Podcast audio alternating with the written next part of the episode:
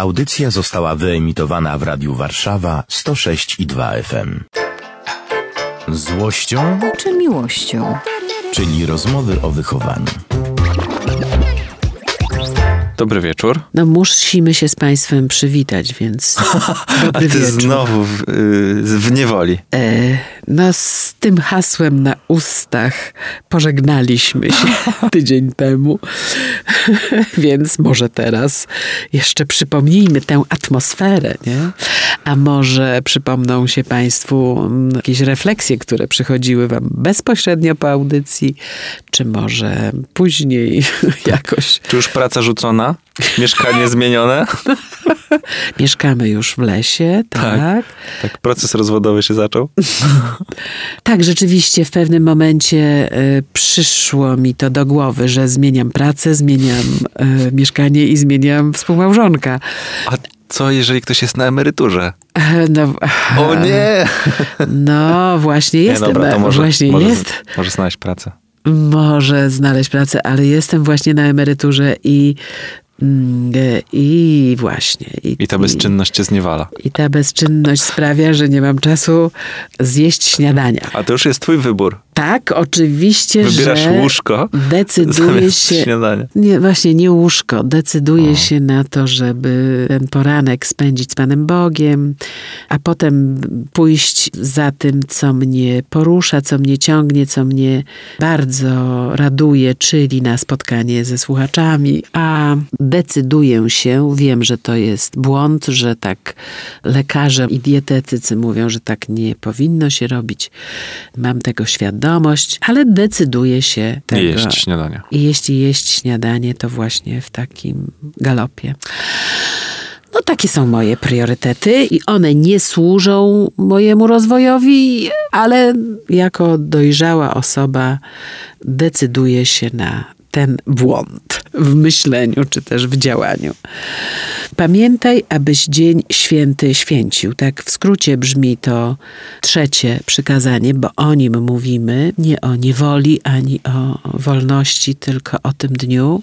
Ale mówiąc o tym dniu, nie sposób nie mówić o wolności czy też o zniewoleniu.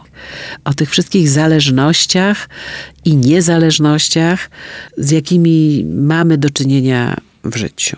Tak, mówiliśmy o tym tydzień temu, że w ten dzień święty mamy odpocząć, ten odpoczynek jest święty, że to jest też czas relaksu, czyli że ja mogę zdystansować się od tygodnia pracy i spojrzeć na niego, tak? To, Tak. to ty mówiłaś o tym, żeby właśnie tak się przyglądać. Ale po co się tak przyglądać? Nie, nie, ja jeszcze chcę powiedzieć, że święty to znaczy taki nietykalny. Aha, czyli Tak rozumiesz myślę. świętość Taki- nie, że przebóstwiony, w sensie, Tak. że tam jest dużo Pana Boga w tym odpoczynku, Też, ale chcę, żebyśmy też zobaczyli w tym słowie święty to taki nietykalny, nienaruszalny. Musi tak być. tu chodzi o to, że Panu Bogu bardzo, bardzo, ale to bardzo zależy i tak bardzo mu zależy, że nawet nam to pokazuje. Myślałem, że mówi przez zaciśnięte zęby. Odpoczywaj. W tej chwili przestań pracować. Nie, że nam pokazuje, czyli sam odpoczywa.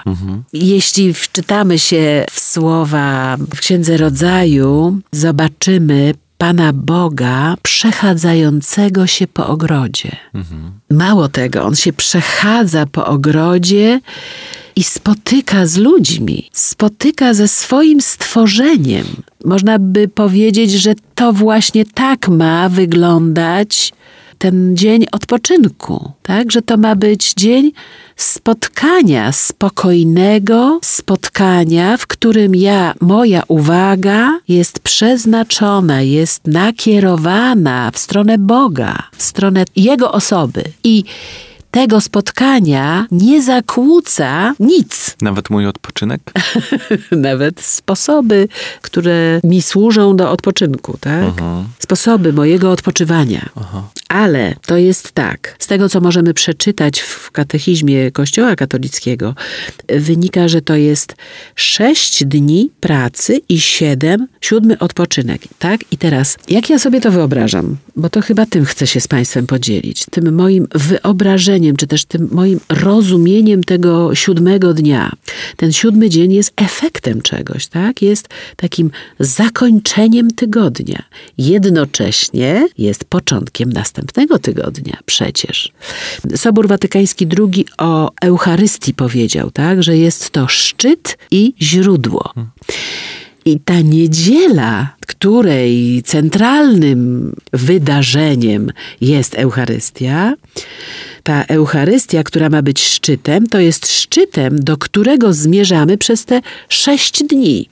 W związku z tym można by też powiedzieć, tak, że niedziela jest takim, że niedziela jest tym szczytem, do którego przez te sześć dni zmierzamy, przygotowujemy się, korzystając e, z tego, co było przed tym, czy w poprzednią niedzielę. Nie? Czyli te dni nas prowadzą, umocnione przez poprzednią niedzielę, przez ten odpoczynek z poprzedniej niedzieli, poprzedniego świętowania i teraz napełniona tą siłą, idę w stronę kolejnego dnia odpoczynku. Więc te sześć dni to są dni, które mają wielkie znaczenie. I teraz tak.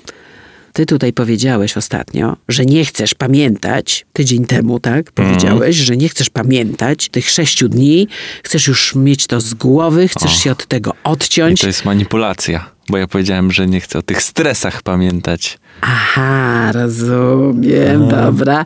Dobrze, dlatego ważne jest, żeby to wypowiadać, jak rozumiemy, bo tak, to jest bardzo ważne, proszę Państwa. To jest właśnie jeden ze sposobów rozwiązywania konfliktów, czyli ustalanie tego, co, co ja naprawdę powiedziałem. Ja usłyszałam, że ty nie chcesz o całym tym tygodniu pamiętać, a ty mi tu wyjaśniasz, że nie chodzi o to, tylko o, że nie pamiętasz o stresie. Choć mam to nagrane. Aha, no i sprawdź. I mogę sprawdzić.